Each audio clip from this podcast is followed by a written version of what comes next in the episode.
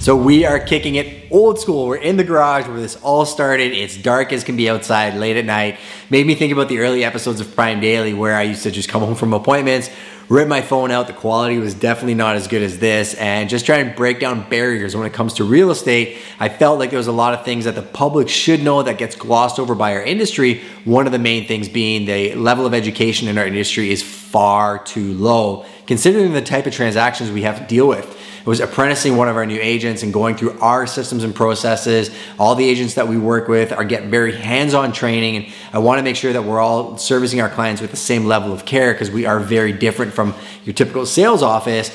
But we started talking about the fact that she came out of the courses, didn't know how to do listing paperwork, didn't know how to draft an offer, literally didn't know how to do the one main thing you do in real estate, which is paperwork for your clients. So, you know, if you're a new agent or even if you're a seasoned agent, you're doing something you're not used to doing, you know, the one thing I want to leave you with is an intelligent person is somebody that learns from the experiences of others rather than at the expense of others.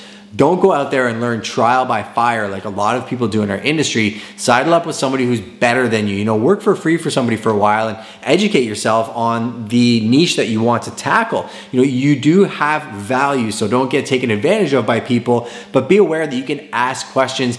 Real estate agents, especially new ones, get really scared to sound stupid in the industry, and that can be a very scary proposition if their clients don't know how educated they are when preparing their paperwork. And if you're a client, you definitely want to make sure you're working with somebody who has an idea of what they're doing because at the end of the day, you're the one who's being exposed to the risk.